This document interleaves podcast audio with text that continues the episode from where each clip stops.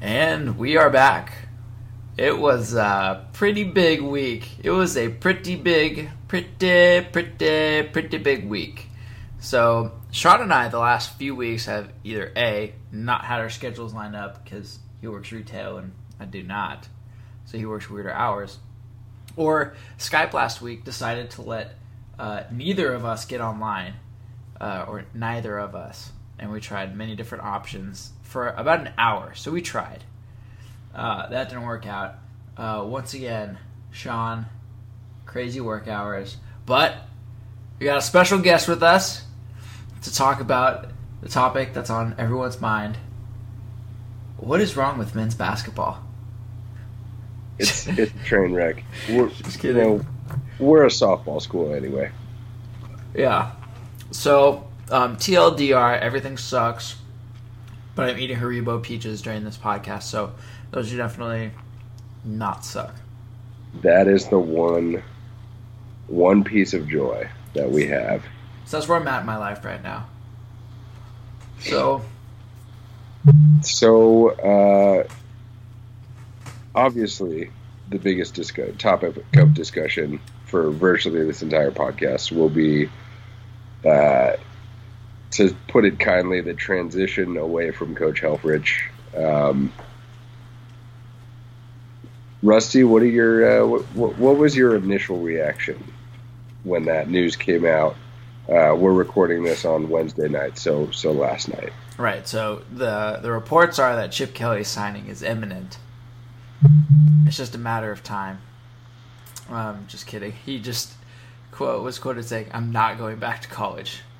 Um, It ain't. Yeah, it ain't happening. Um, I was well. A, I was just glad that the decision was made. Um, because I got strung out for a little bit, which I was not a fan of. But, um, I'm just glad it was. I'm, I'm glad it's over at this point because I really got sick of hearing people talk about it because I had a rule where I just refused to talk about it. Um, so I'm glad we can just move on with our lives collectively. Um, and at first, I was.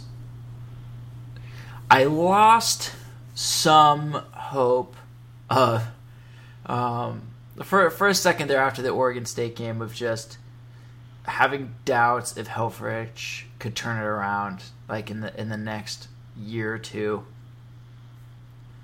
And today on Wednesday, I am probably in the minority thinking that we should have kept him as head coach.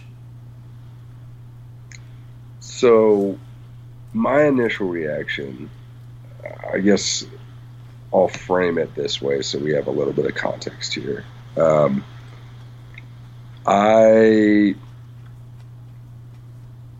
this entire year, have not thought that it's been. I, I haven't thought that it was a good idea to, to fire Coach Helfrich. Um, as some background, I, I work at the administration side of college athletics um, in a non Power Five program. And For now. for now, uh, I have worked at a Power Five school in the past, so I kind of see both sides of it. Um, as someone who works on the administration side of a college athletics program, there are times when the business side of college athletics is very fickle and disappointing and um, really makes you question what the purpose of college athletics is. Um, you hear, uh, especially around March Madness, but around the college playoff, football playoff, and um, just around the entire environment of college athletics, you hear about so much that college athletics is more than just wins and losses. College athletics is supposed to be about developing young men and women and giving them an experience that helps them grow from kids into adults and giving them memories that they'll never forget and and really playing a role in the education of a student athlete. And to me, what to me, the, there was never a doubt that Coach Helfrich was very good at that aspect of his job. I never had a doubt from day one that he was hired to yesterday when he was fired that the men of Oregon were in good hands. That he was doing the best that he could to to provide a structure for them, provide a support, a family for them away from home, and help them grow in four or five years that are really important when you're in college. Um, so what his firing meant to me is all that lip service he paid to that really doesn't mean shit. Because what his firing says to me is if you it, it's it's about wins and losses. If you don't win, you're out. It's basically the same as the NFL. Um, because for as much lip service as we pay to how important it is to give student athletes the best experience that they can with them and serve as a teacher. If you don't win, you're out. Mm-hmm. Uh, and that was really disappointing to me because as someone who is a former student athlete, yeah, obviously I'm I'm competitive as hell. I hate to lose. I mean it. Rusty can attest to this. He's seen me both on the field and uh, playing FIFA. and I hate to lose. And this season was not fun. I mean, I there were definitely games where I was going on long walks after I was watching a game mm-hmm. because I was upset about losing. But the whole thing just seems like it's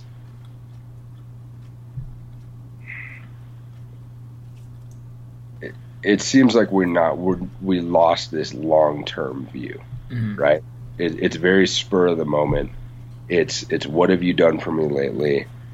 And and on the flip side, I'm not naive. I know football drives the bus. Football is the revenue producer, and it which is especially key at Oregon, which is one of the few schools in the country that has a self-sufficient athletics department in terms of budget. But when we talk about college athletics and how important it is to have not just the wins and losses, but also the you know teacher aspect of being a head coach. What Helfrich is firing to me says is that maybe an administrator looks at the teaching aspect one mm-hmm. but if you don't win, it doesn't mean shit, and that's that's disappointing because as a former student athlete, I don't know if you feel the same way, but I learned far more about myself by being on a team and by being in that team atmosphere than I ever learned in class. I mean, I you, you learn, you know, technical things and business things, whatever. But I learned far more about myself by competing and being on that team. Mm-hmm. And if that's not that important and only winning and losing is important, then I guess what I got into college athletics for is not as important to administrators, which is sad to me. So that's a very long, winding initial reaction to what happened with with uh, Coach Helfrich's firing but that's that's what that draw brought up. Yeah, and I I agree with that pretty much entirely, and I think Oregon, which is really like the crown jewel of stability and really kind of staying disciplined with the process. Um, that this firing kind of shows uh, that in today's sports landscape, which even in the last five years has changed drastically, that absolutely nobody is safe at this point. So, I mean, with all the stuff with Art Briles and Joe Paterno, like they won, and that's why the schools kind of not only like fudged around and like did the did the gray area, but they like literally sold their souls, especially Baylor, which is a Baptist school, um, just because Art Briles won. And you know, uh, this from firing reminds me of uh, when Ernie Kent was fired, and it was one of those where he, as a coach, was just when it came down to it, he was bad for business. And the revenue coming from that sport was falling. And that's what I kind of see with Helfrich is that there was like no faith from him from most of the fan base, which directly results in ticket sales. Um, and so the buyout becomes a lot easier when you're looking at an upcoming season and you could see a few million being gone just from ticket sales alone. I don't know. I think, you, you have more of an inside knowledge on the realities of that situation. I think that's fair. I mean,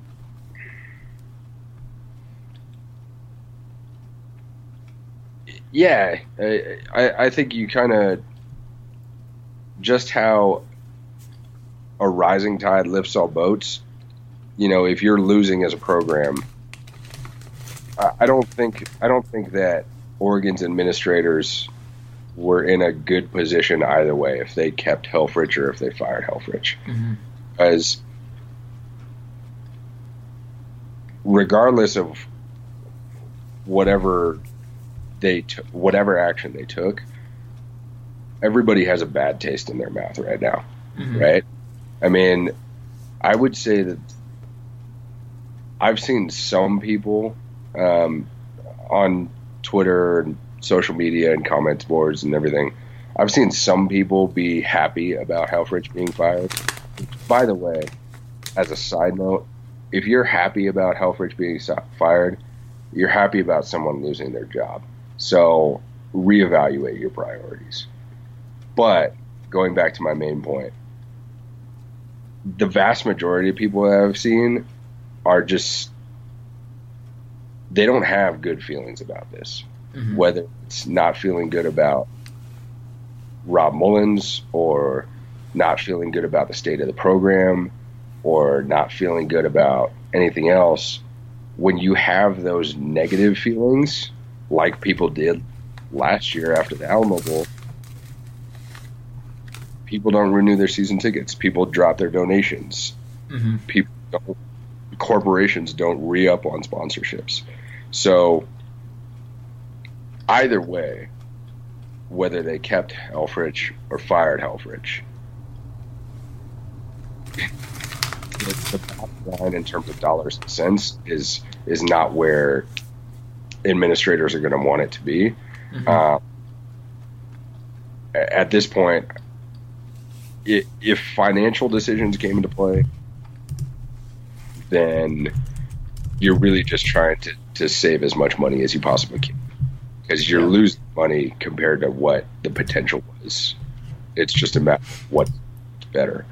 Um, personally, I don't, and I have no inside knowledge of this, by the way, but personally, I, I would doubt that a season ticket renewal really had that much of an impact on this. I think this is more about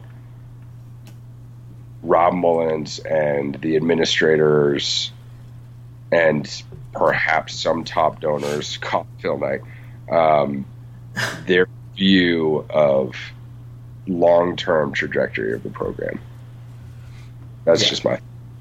So I guess with that in mind, it's a, it's an easy transition to what do you think this means? What what what does this transition mean for the athletics department as a whole for the football program, what, what do you what do you think it means? I think, in a lot of ways, that Um, like one of my favorite quotes is from Iron Mike Tyson, where he said like everybody has a plan until they get punched in the mouth, and I think even though there were bad years, like in 2006 or 2004, like they were manageable. Um, but you know this one was bad in the sense that you know he gave up 70 to Washington, like 54 to ASU. Uh, no, that, I read that wrong. 35 to ASU, 52 to a Stanford offense. That was terrible. 51 to Washington State, but granted, Washington State's really good this year. Um, 52 to Cal in a close game, and so some of these games were just like so lopsided that it was really stunning in a way. And I think that Oregon kind of panicked in a way and kind of got away from the process. And so, with no real given on what's going to come of the assistant coaches that have been there for decades, you know, it's a total overhaul of Oregon football. And what we're going to see next year is not the Oregon football that we've seen for the last 30 years. It is like a completely different um, entity at that point. I agree. I mean, I, when I think about what this means, to me, what it means for the football program, number one, is it's an end of an era. Right when when Rob Mullens got up there at his press conference last night and said, for the first time in a long time, we're going to be looking at someone outside the program to be our head coach. That's that's wiping the slate clean, and that's part of what is what is real sad about this to me is you have guys like Coach Greatwood who kind of sent out a cryptic tweet today, which basically said he's retiring. I yeah. mean, he's he's been at Oregon 31 years, I believe, 34 years, something like that. Um, Don Pellum, Gary Campbell, to a lesser extent, John Neal because he's a little bit younger, but those are guys that have been at Oregon longer than I have been alive. Yeah. And they've they've been part of building the program up They've been part of times when the program was down and rebuilding it up. They've been there for our only two national championship appearances ever. Um, and this, when you fire a head coach, you're not just firing the head coach, you're firing everything about that program.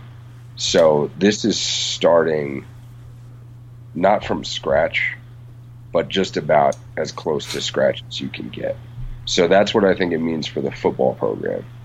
Um, what I think it means for the athletic department is actually, I think it it's interesting and it is.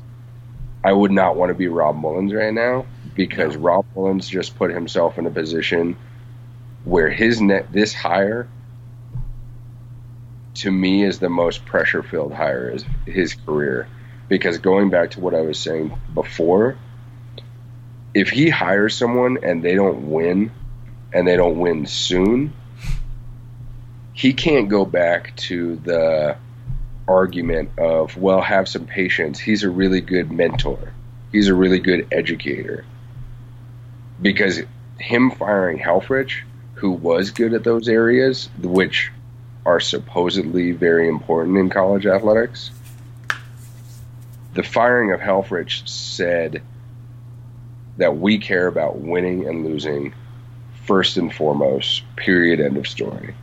So if his if Rob Mullens' new hire does not win and does not win relatively soon, which to me is two to three years, then the heat on Rob Mullens goes way up, in my opinion, because you can't go back to the well, don't worry, everybody, he's a really good teacher argument.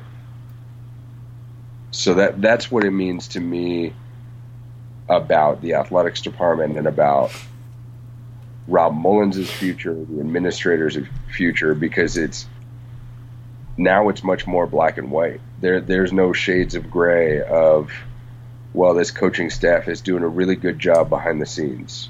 It's it's about the results on the field. Um, I guess kind of a secondary what it means is short term what happens with recruiting. I mean, we've already had two decommits in the last two days. Um, our top cornerback rec- recruit decommitted. Today, a lineman decommitted, a defensive lineman from Utah. So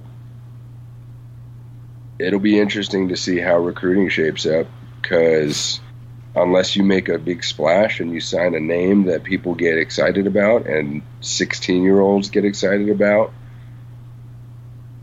you could be looking at a recruiting class that is mediocre at best. And National Signing Day is it's coming up. I mean, it's I think it's what first week of February, off the top of my head. Yeah. Um, so if you hated people coming in outside the program for like just a couple years out of JUCO or whatever, you're really gonna dislike the next few years. You're gonna have a bad time. There's gonna have to be some stopgaps, and that's been okay. I mean, we've seen when when Dana Altman first got hired, he heavy he was heavy on JUCOs, and that worked out for for Coach Altman. Now, basketball is a little bit different. I mean, there's a lot less personalities to deal with uh, than a hundred man football team, but it, will be interesting. Um, well, I guess we'll see what happens. I overall, to me, what this represents is a major shift in the priorities of the Oregon athletics department. Mm-hmm. Um, now, maybe underlying, maybe in the past, wins and losses have always been paramount and have, and have always been number one. I mean, anytime you're in college athletics, you want to win. But that's the one thing that separates, in my mind, college athletics from the pros. Is in the pros, if you're not winning, that's it. That's that's the only thing that matters. In college athletics, that's that's one of the main differentiators of college athletics is it's supposed to be about more than winning and losing. Um, people could say that's naive, but that's been my experience, and that's what that's at least what the NCAA wants to put out there. Right. They want to make it about more than wins and losses. That's that's their whole campaign. Um, so it's interesting. I mean, it's it's a big it's a it's a shift in thinking in my mind. So yeah. what do you think about? I guess what do you what do you think about the coaching search? What do you think is going to happen? Um, I'm afraid that it's going to be a little bit like the basketball hiring, where everybody gets an extension, except and no, and we don't get a coach for a while. So like the Altman hiring turned out really well, but you know when Oregon went after Izzo and uh, I'm trying to remember the guy who was at Butler, and what really came of it is everybody else got extensions, and so that's what I'm kind of afraid of that Oregon's kind of the exciting team that can hold the other teams hostage in a way. Um, and obviously, Oregon's not going to get a premier coach. So whoever we get is going to be is going to have some question marks around him. So, I mean, there, there. It's like, it's like when, for me right now, it's like when you go to a restaurant and a few things look good, but nothing really catches catches your eye. I could go with a lot of yeah. these. I see pluses and minuses, but you know, I'm looking at it. I'm like, eh, I don't know. I'm not sure what to do. It's gonna be okay. I'm gonna be okay you know, with whatever decision I make, but I'm not gonna like be in love with it. I think this year is really interesting in terms of coaching candidates because in years past, uh, and maybe this is because you know Tom Herman is off the market, who was really the darling of college football for this entire year. And he was always going to Texas if Charlie Strong was gone. He was always going to Texas. Yeah, either that or, I mean, LSU, Texas. The, those were really the two that he was going to go to. But um, unlike in years past, in my mind, there was never a super hot coaching candidate this year. And even Tom Herman, his luster kind of wore off as the year went on, as Houston lost games. Um, I mean, in, in years past, off the top of my head, Kevin Sumlin has been one of those where everybody wanted him. Um, you know, when Urban Meyer said he was he was coming back and he was healthy, he was gonna he Harbaugh's one of them. This year to me is different in that all of the available coaching candidates that come to mind have obvious flaws that you can pick at. Um, I mean, so I, I was looking at some of the people that have been named, uh, whether it's from credible news sources or fans just, you know, dream wish lists. And I put together five categories. Yeah. First category. Uh, this is the one that jumped out of the page right away. A, a big news story said Chip was Chip was coming back. Chip's coming back. This category is that ain't gonna happen. Chip ain't walking through that door. All right, it's it's not happening. He shut it down today, and granted, Chip has shut down rumors that he wanted to go places and then interviewed for the Tampa Bay Buccaneers job in the past, but Chip's not walking through that door. No. Everybody says, "Oh, we, we need to go get Nick Saban." Nick Saban ain't walking through the door. All right, so that's category. It's Yeah. first category is ain't happen.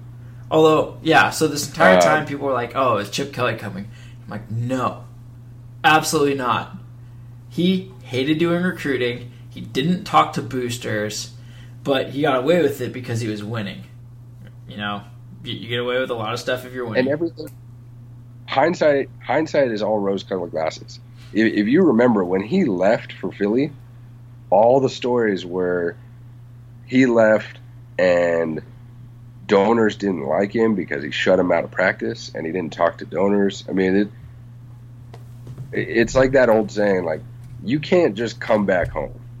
Things are different now, right? yeah, So those that's my first category is just don't bother wasting your breath about those guys. Second category, oh, the we got some better- as coordinators category. Yes, The better as coordinators category comprises of Lane Kiffin and Greg Schiano. Because they're doing a great job at their respective schools right now. But if you remember Lane Kiffin and Greg Schiano and their past head coaching stints, I don't want them anywhere near our program. Personally. yeah. I mean, he didn't have any amazing. So I was listening to a podcast today, and they were like really high on Greg Schiano, and it was talking about how he was like a great, a great guy working with players and everything. But it's it's clear that that's not a factor. Um, and he did really well at Rutgers, relatively, when he had like Ray Rice. Um, but he never crushed it. Although Rutgers might be one of the toughest places to coach in the country, but it's like I don't know. Greg Schiano's not exciting. He, he left for the Oh, Bucks. the, the- the degree of difficulty Would you say you cut out a little bit? Oh, yeah, yeah. The, the degree of difficulty at Rutgers is high, um, but my lasting memory of Greg Schiano is his players basically revolting on him uh, in Tampa Bay. Now, I mean, granted, that's a little bit different. That's you're dealing with grown men in the pros, but uh, both him and Lane Kiffin to me are just head coaching experience is important, and if you have been a successful head coach, that's important. Um, but I don't know about that, man. Uh, I'm I'm not sold on those guys.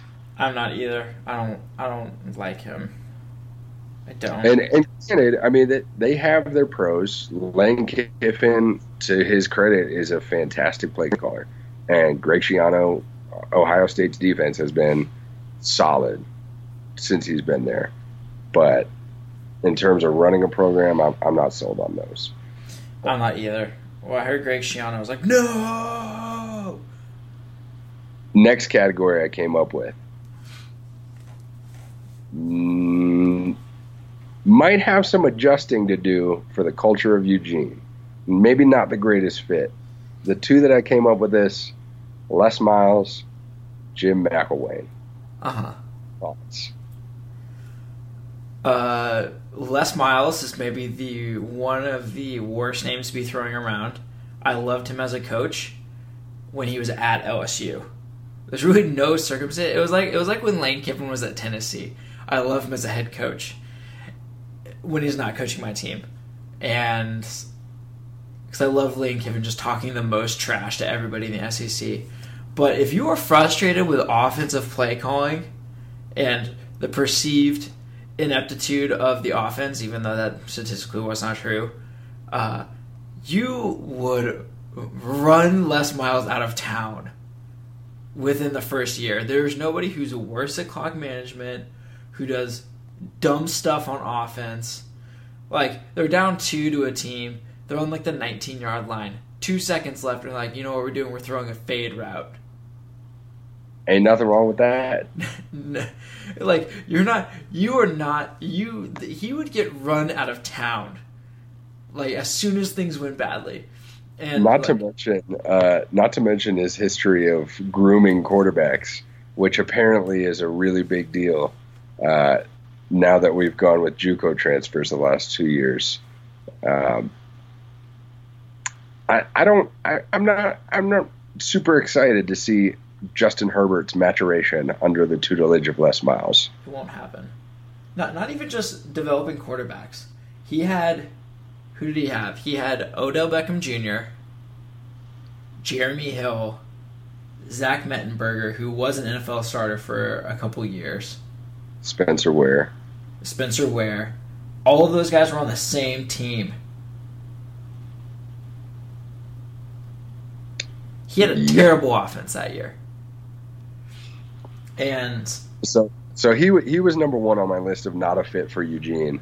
Number 2 was Jim McElwain, mostly because one of the things that I really liked about um, eh, Coach Helfrich was his restraint in dealing with players on the sideline. I don't even know how Eugene would react if they saw a coach cut out his players like Jim McElwain or Brian Kelly do. I mean, can you imagine the outrage that people would have if if a TV camera zoom, was zoomed in on Oregon head coach Jim McElwain or Brian Kelly just dressing down a dude. I'm not People, a Notre Dame fan, and Brian Kelly made me uncomfortable at times. He he was like he was legitimately in anger management because he was so ridiculous. Is, if your face is purple, it's a problem. Yeah. So that that was my that was my third category two more categories for you. Well, no, we should put. Let me see. Where where did Brian Kelly come from before he was at Notre Dame? He was at Cincinnati. Cincinnati. Yep. Um, I would say he's not. He's not. He's not a fit for Eugene. No, absolutely not. Well, here's the thing. Here's the thing. A tweet came out. Somebody was doing one of those things where they track planes out of Eugene and everything and where they're leaving and everything. And they found a private plane from Eugene, flew to South Bend, Indiana. Jesus. I would have rather have Helfrich than Brian Kelly. I also thought I also believe Helfrich should have gotten another year. I would rather have Al Yeti. I mean, like, I would honestly, I would rather have Todd Graham than Brian Kelly. And you know how I feel about Todd Graham. His microphone, I just can't handle it. I And just can't his- handle it. And his Britney Spears microphone. I think. Uh, Yeah. the last category that I have And, and we're talking about another person who can't develop players. that have actually been mentioned. Before. Oh yeah. Uh, the ne- the next category that I have, which is talking about just that have actually been mentioned in the coaching search by reputable sources, is non-power five head coaches: PJ Fleck, Scott Frost, and Willie Taggart. Thoughts, feelings, emotions. Uh, PJ Fleck. Everybody is butt chugging the Kool Aid on PJ Fleck, Got to row that boat. and it's it's tough because, uh, from my perspective, it's it's really tough to take him seriously at times, and he's really young. But I see some of the stuff he does, and it's like some of these players just like buy in, and it seems like he genuinely cares about all his players and everything. Even though when he became head coach, he revoked offers from like everybody in that recruiting class. Instead, if they really wanted to go there, he would uh, they would get to his office and say they wanted to play during a closed period in recruiting and pretty much at the end of the recruiting cycle. But you know, whatever gets the job done. Um, it's just it's really tough to take him seriously when he's the head coach and he has like this row the boat thing and he's like dancing around doing row the boat. It's like I'm having a really hard time taking you seriously. But I also am one of those people that sees like some of the best coaches and they all look super serious all the time. At the same time, though, uh, and and I just thought of this. I hadn't thought about this before, but PJ Fleck, obviously, in my mind, th- that motivational tactic of being uh, that wouldn't fly in the NFL. PJ Fleck, in terms of motivational tactics, reminds me a lot of Jim Harbaugh where it might fly with college kids because they're only there for four years and they're younger. Um, but you saw Jim Harbaugh go to the NFL and that wore thin real quick. Um, Yeah, a bunch I- of players just retired. They're like, you know what, we're done with this. no, we're done. Um, I, I guess I PJ Fleck obviously has done a great job at, at Western Michigan. They're undefeated this year. He's a very good recruiter. My questions about PJ Fleck are he's only shown it for one year, and his recruiting base is the Midwest. It is Chicago, Michigan, Indiana, et cetera, et cetera. Number one, how do you do recruiting when you're away from your recruiting base? And number two, that's not the most fertile of recruiting bases in the world. So if we're trying to compete nationally with teams that pull five stars out of California and Florida and Texas. Texas and everywhere, do we really want to have a head coach whose recruiting base is the Midwest? I that's my question about PJ Fleck. Yeah, I'm not No. into running Michigan State's offense. Not into running Wisconsin's offense. Yeah, I mean, and that's another discussion is is what what does our team look like? I mean, our brand has been built on going fast. Uh, is this a just kidding? We're going to be Stanford North now. Um, I would rather be a below. Like, I would rather be like in terms of like advanced stats, be less than Stanford and run like a spread because I can't watch Stanford's offense. I must be entertained. I literally cannot stand it. Like at some points, I'm like, oh my god, just let them score. I'm so bored right now. So, s- second co- head coach in that non-power five uh, category was Willie Taggart, which ca- he's been talked about a lot today, and hadn't been talked about a lot before. He's actually interesting because I really he- like him. I really like him. he's done a very good job at USF. It's not been a one year blip like PJ Fleck has. He's really built that program into a consistent contender in their in their conference. Um, he does have history in Power Five when he was at Stanford, I believe. Yeah, Um, he was he was at Stanford when they were really at their peak. So Willie Taggart to me is more intriguing than PJ Fleck, even though PJ Fleck has been getting all this love.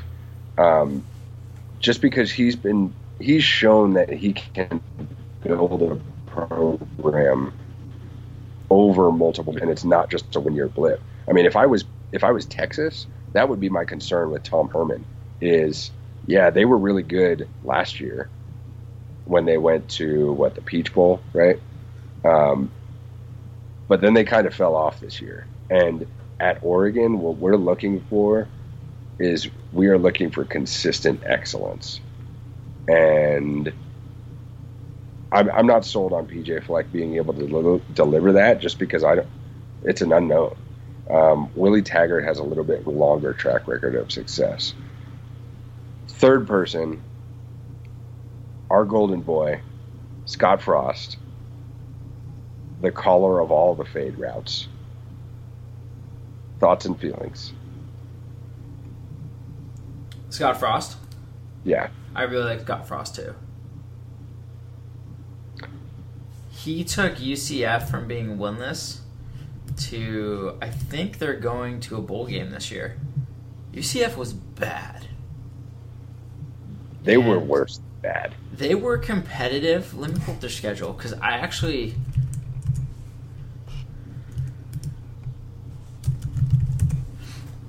I remember watching them against Michigan, and granted they lost, but they looked competitive at times, and even though it wasn't that close, but like winning is like they lost by seven to Houston. Um, they lost to Willie Taggart at USF, and Scott Frost is really like another guy though. It's he has connections to Oregon. Like I think he would keep a lot of the position coaches because I know he tried to take some of them with him. And he did take some of them with him. We talked, uh, Erik Chinander is their back coach at UCF, um, who I believe is nominated for an Assistant of the Year award now. Yeah, Uh, I don't know if Scott Frost is outside of the program enough for Rob Mullens. Um, which is why I like him. well, yeah, I know, but I mean, it's. I guess when when Rob Mullen answers a question at, at the press conference by saying, for the first time, you know, we're going to be looking at a at a head coach outside of the program. I think if you hire Scott Frost, you're going to have a lot of people saying, "Well, yeah, sure, he's technically outside of the program, but he was just part of the program a year ago." Um, so I don't know. I, I guess that's my that's my question about Scott Frost. Um, my other question about Scott Frost is a vocal portion of our fan base did not like his play calling. It's Um, weird because he only read he only led like every year like the second best offense in the country. Yeah, I mean, but like we've said before, facts are secondary, emotions are king. That's that's like the one thing that's been so frustrating during this whole process is that it's almost like talking politics with people. like at some point during this process, I was like, you know what? I'd rather talk to a Trump supporter because no, I'm serious. I'm serious. Like people became so combative, like so fast. Like people would be like, be like, what? What has he ever done that that could show you that he could turn this around? It's like I don't know. Maybe he recruited Marcus Mariota. Maybe he was one of the people doing a lot of recruiting when Chip Kelly was head coach. Maybe it's because his recruiting rankings were comparable to a couple of Chip Kelly's uh, recruiting classes. Maybe it's because he developed Marcus Mariota. Maybe because he made it to a national title game and crushed Florida State in the Rose Bowl. Like, oh god, that was so much fun. Like, I remember. And, and I remember, but honestly, it makes me so mad when people are like, "Oh, he was he was just riding the coattails of Marcus Mariota." It's like, no, the defense showed up big time in a lot of those games, and there's a lot of coaches like it is so tough to win in college football. Like Urban Meyer and Saban get the money and fame that they do because they will almost always win. That's why they demand so much money. That's why they get coaches' careers. Like Saban has gotten so many coaches fired in the SEC because everybody's chasing Saban. And winning a national championship, even making it to the game, requires a lot. And bad coaches don't end up in national title games. Bad coaches get weeded out. Yeah, and and it's it's it's even like that one year they might have just crushed it. Like, is it easier when you have Marcus Mariota? Is it easier when you have Cam Newton? Yeah. There there are three constants.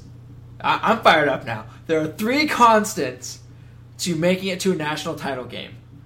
First off, your coach is Urban Meyer. Second off, your coach is Nick Saban. Third off, you have a Heisman Uh, you have a Heisman quarterback on your team. Those are the three things over the last like I think it was 16 years that determined if you made it to a national title game. Keep in mind that Florida, led by Tim Tebow in his second Heisman year, lost four games in the bowl game to Michigan when Lloyd Carr was on the way out. It is hard okay. to make it to the national title game. Winning is hard. Winning is hard. But did we quit when the Germans bombed Pearl Harbor? No. It's uh, just uh, so, that's that's my thing, and it's like, uh, yeah, the evidence is that he went to a national title game, and then like someone tried to pick a fight with me on Twitter. there, at one point, there were four people texting me in all caps or messaging me in all caps on Twitter about how I was wrong and how I was being dumb about it. Like, oh, I'm sorry. Sorry for. I'm sorry that my facts are getting in the way of your narrative. And, Sports is emotion, man. Yeah, and so, but it is. There are plenty of valid arguments for getting rid of Helfrich. Like some of those games were bad. Oh boy. Some of them bad. But, you know, if we're like upset about him not having a quarterback, well, guess what? We have Justin Herbert. Uh, they're not uh, happy with recruiting. Well, guess what? The stars on this team uh, were freshmen. Like, this team is ready to go. And if the new coach coming in is doesn't perform well, it's not because of the it's not because of the players next year. It is not. I've gotten a lot of reps. There's a lot of growing between the first and second year of college football. Like this team is ready to go. She wants. uh, super bad for everybody who's seen that movie. That was about a super bad reference. Um, I want I want to move on to my last and possibly most fun coaching category. Oh oh oh wait wait wait wait wait. So there was one coach that I saw was uh, Lincoln Riley. That's right. Assistant at Oklahoma, right? He's the offensive coordinator at Oklahoma. According to advanced stats, Oklahoma has had like the best offenses has like the, had the best offense the last like five years. This year they are number one in every single advanced stat. So uh, I'm going to be honest. I know nothing about Lincoln Riley, but so again, I have feelings. But then again, Helfrich said that he's not picking anybody who only has expertise on like one side of the ball, so that kind of eliminates Lincoln Riley. See, I didn't. I didn't read that quote that way. I, I know what your quote you're talking about, um, but I was watching that press conference, and his answer was not Rob Mullens saying, uh, "I want a coach that is not an expert on one side of the ball or the other." Um, his answer to me was he's not going into the search saying I only want an offensive co- coach or I only want a defensive coach. Uh, yeah. That answer to me was him saying I'm open to a coach who has expertise on either side of the ball, um, whether it's defense or offense. That's kind of how I. Oh, okay, it. that makes sense. Yeah, that um, makes sense consider uh, considering the the last two head coaches we've had, Coach Helfrich and Chip Kelly, have been offensive coaches. That that was kind of the question that was posed there. Right. Um, my last and most fun category, in my opinion, this one is fun, is coaches who have not been mentioned by any reputable news source who happened to be hot in the past two years. And my top two are Kevin Sumlin and Hugh Freeze. I don't. I like both of those. I don't love them, but I like them. Exactly. They're sleepers. There's some intrigue there. Now, Hugh Freeze, I think people would flip because of all the allegations about improper recruiting and but using. But who hasn't done that? I mean, uh, one Charles Kelly probably did, uh, allegedly.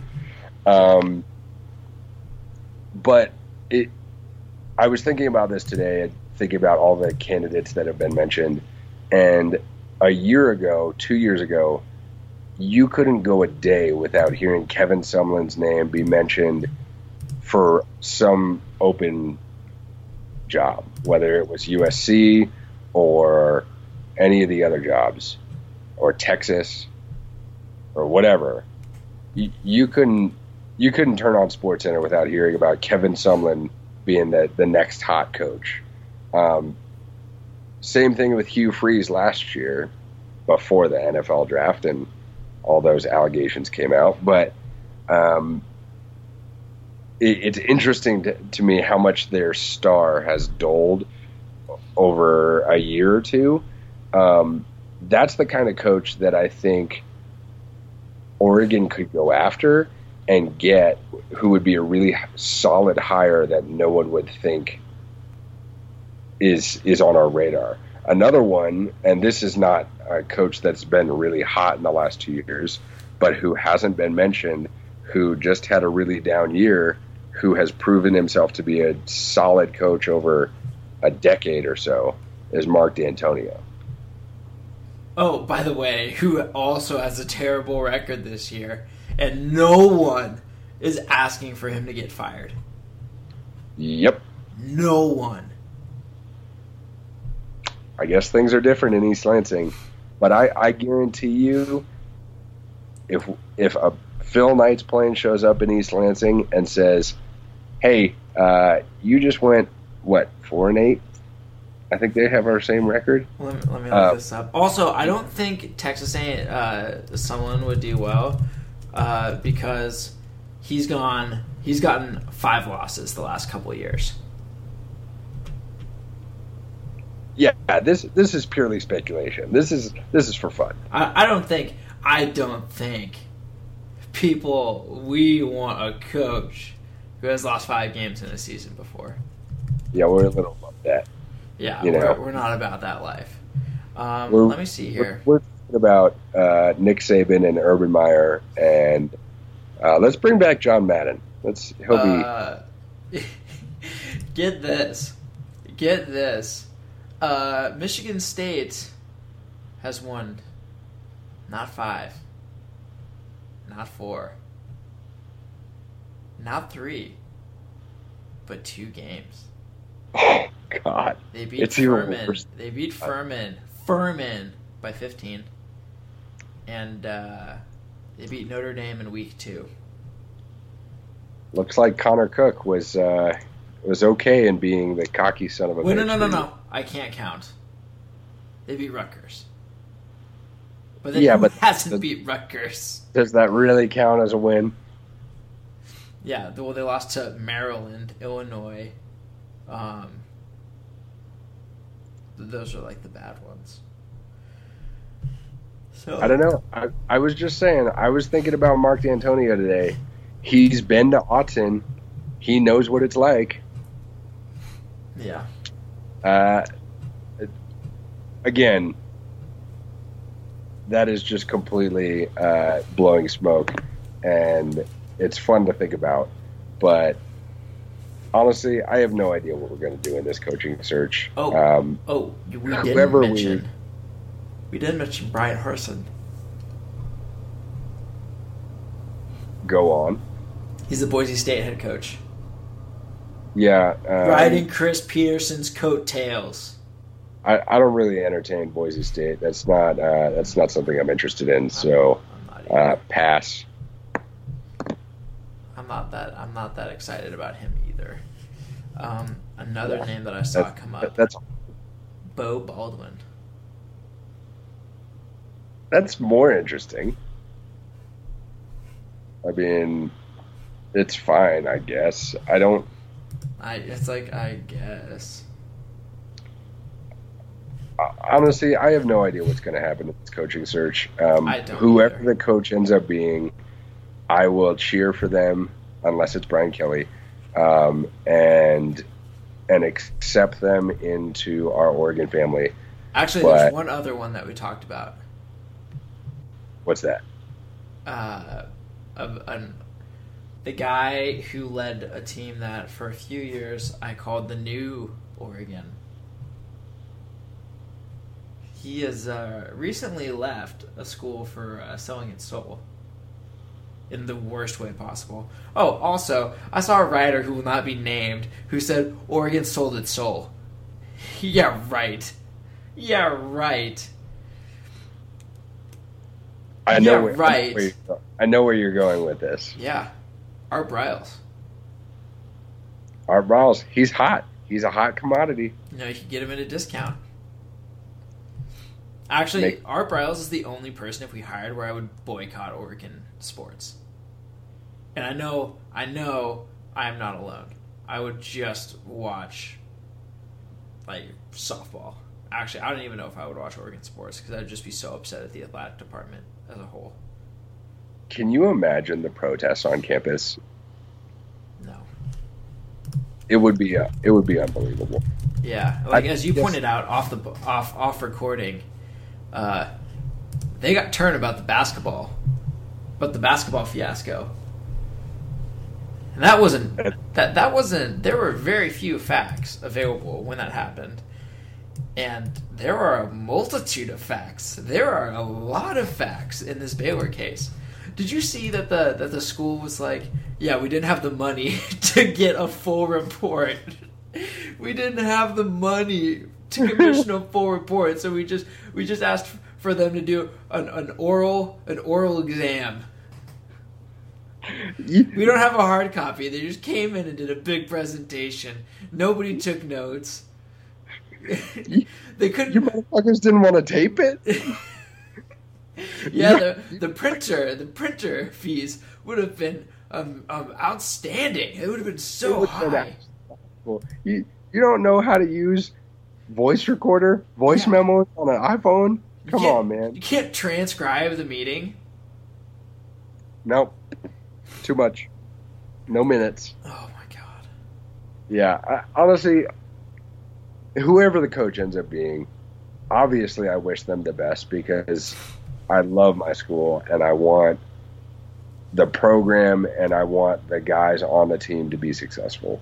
Um, I don't feel good right now about what firing Coach Helfrich means for us, but at this point, it is what it is, and we need to move on. And you know, hopefully, it works out for the best. Quick lightning round. Um, Go. We already talked about Lane Kiffin. Um, I just had this guy's name up. Dana Holgorsen. Oh. Eugene can be a couch burning place. I've seen it happen. Burn those couches. Hold the line. I've I've seen couches burning in the streets in Eugene. Uh, Dana Holgorsen would be entertaining. Yeah, and his his spread system is great. They're like a power running spread team, and he has somehow managed to figure out how to play defense in the Big Twelve. I don't know how it's happened. Yeah, although he just signed a fat extension with West Virginia. Um, next one. Next one.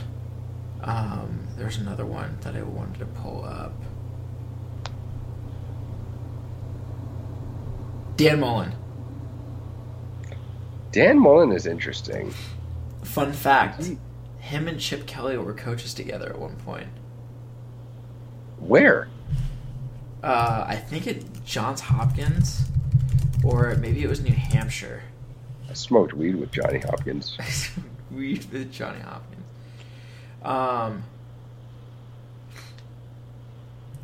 Dan Mullen is another. He's another one of those ones who he what his star was shining really bright two years ago, and then Dak Prescott left. Okay, uh, so yeah, so uh, Dan Mullen, Chip Kelly, and Gary Crowton um, are all have extremely strong ties to New Hampshire, and Dan Mullen was an advocate for Chip to go to Oregon. Hmm. Who would have known? Yeah. Interesting. His offenses are good. I've always liked him as a head coach. Mississippi State's hard too because you're in the same. It's like Oregon State. Yeah, because that, they they have the bigger Ole Miss team in state. They don't have the advantages that like Auburn, Alabama, LSU have in that division, and they're often competitive. Like Stark Vegas. Stark Vegas. Yeah, uh, I would I would be pretty happy with a Dan Mullen hire. I Dan Mullen. I'd, I'd I'd be okay with that. I like that one. That was another one that came out that I really liked. I don't think it's likely, but I like it. Yeah, maybe he's trying to get away from Saban. Got uh, any more rounds for me? Oh, he's he's he's getting paid four million dollars. That's all right. Pretty much every every coach in that division is getting paid four million dollars. Uncle Phil's okay with ten million per year. That's fine. yeah, okay. That was the most Thanks, ridiculous tweet ever. I'm Darren Rovell is a human is a human press release system. Any company like I bet I could come up with some video game app, send Darren Rovell a press release, and he would have an article about it the next day. Absolutely. Yeah, he he already has tweets primed, I'm sure, about hot dog sales at, at Dodger Stadium, or the price increase of soft pretzels wherever the Brewers play, whatever ballpark that is. Cool, Darren. I really needed to know that information. I've never seen a person more more more excited to read off tweets. Like he was doing. Did you tell me about this? He was doing like a Super Bowl segment. He was like, "I've got 150 tweets planned. I've got them oh, all yeah. ready to go." It's like, oh, yeah. are you kidding me? Are you kidding me? He's he's the guy that hashtags sports business. Yeah. Anything else you want to uh, want to discuss? Basketball just won against Western Oregon, so that's nice. Hell yeah, hell yeah. Oregon basketball has a habit of getting behind early. Like the they just cannot get out of their way against Boise State. Like, that was painful to watch at times. It's like, oh my god, stop! You know painful to watch? That big Byron Hout dude on Boise State who was just jacking up threes. He's that guy in pickup that I hate. Get in the post. Stop shooting all these threes. You spend all this time shooting threes in practice. Learn how to post up. Makes me okay, furious. Makes okay, me coach. furious. Yeah, get, get, get low. Stop this. Stop this crap. And Almost yeah, he he hit a three and then shushed the student section. Who are you? Who are you? This is the one time you're on TV. Knock that crap off. Knock that crap off. Um, so let, us let's end it on a positive note. Yeah, we got basketball season coming up. Yeah, uh, Dillon Brooks scored five points. Dillon Brooks looks healthy. Oh, two of those five points were uh, a very large slam against Western Oregon. Um, no, this was against Boise State. Oh, okay. Yeah, he did not have a good game against West, uh, against Boise State. Went one but he nine. played well tonight. He he played well tonight, and uh, so we have basketball coming up. We got things to look forward to, and hopefully everything works out great. Yeah. Cake for everyone. Yeah. Yeah. Okay, so let's take a look at the schedule right here.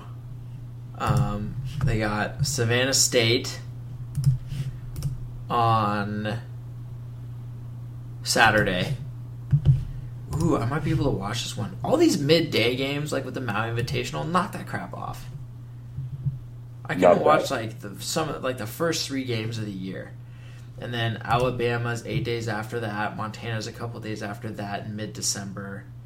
UNLV hosting December seventeenth, and then we hit conference play, uh, December twenty eighth. So, yeah, they just need to stop getting off to these rough starts. So, well, we got a fun season to look forward to. Yeah, Hopefully. it's going to be great. I'm excited for it. It's just a slow start, but I'm so confident they're going to pick it up. yeah, few weeks. fun. We have depth. We have we have versatility. We can shoot. We can handle the ball. We got Casey Benson coming off the bench now, um, who is just a wonderful point guard. So every everything's everything's looking up on the basketball side of things. Yeah.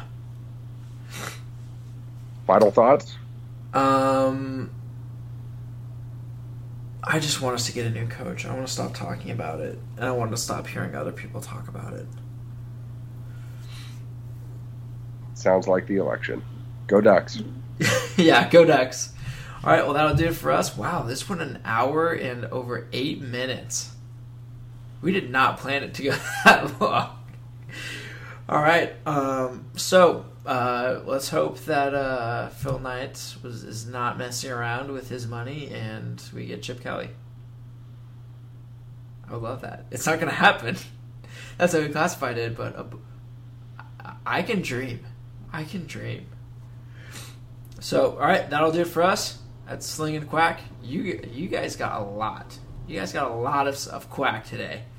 All right, I'm Rusty, joined once again by the most valuable fill-in. So he's he's doing the fist pumps right now. So awesome. Uh, we will hopefully talk to you guys next week, uh, barring uh, as as long as Skype doesn't not work for us again. So, all right. Thanks for listening. If you got all, all the way this far, uh, about 69 minutes in. So, we'll see you nice. guys next week. yeah, nice. Bye.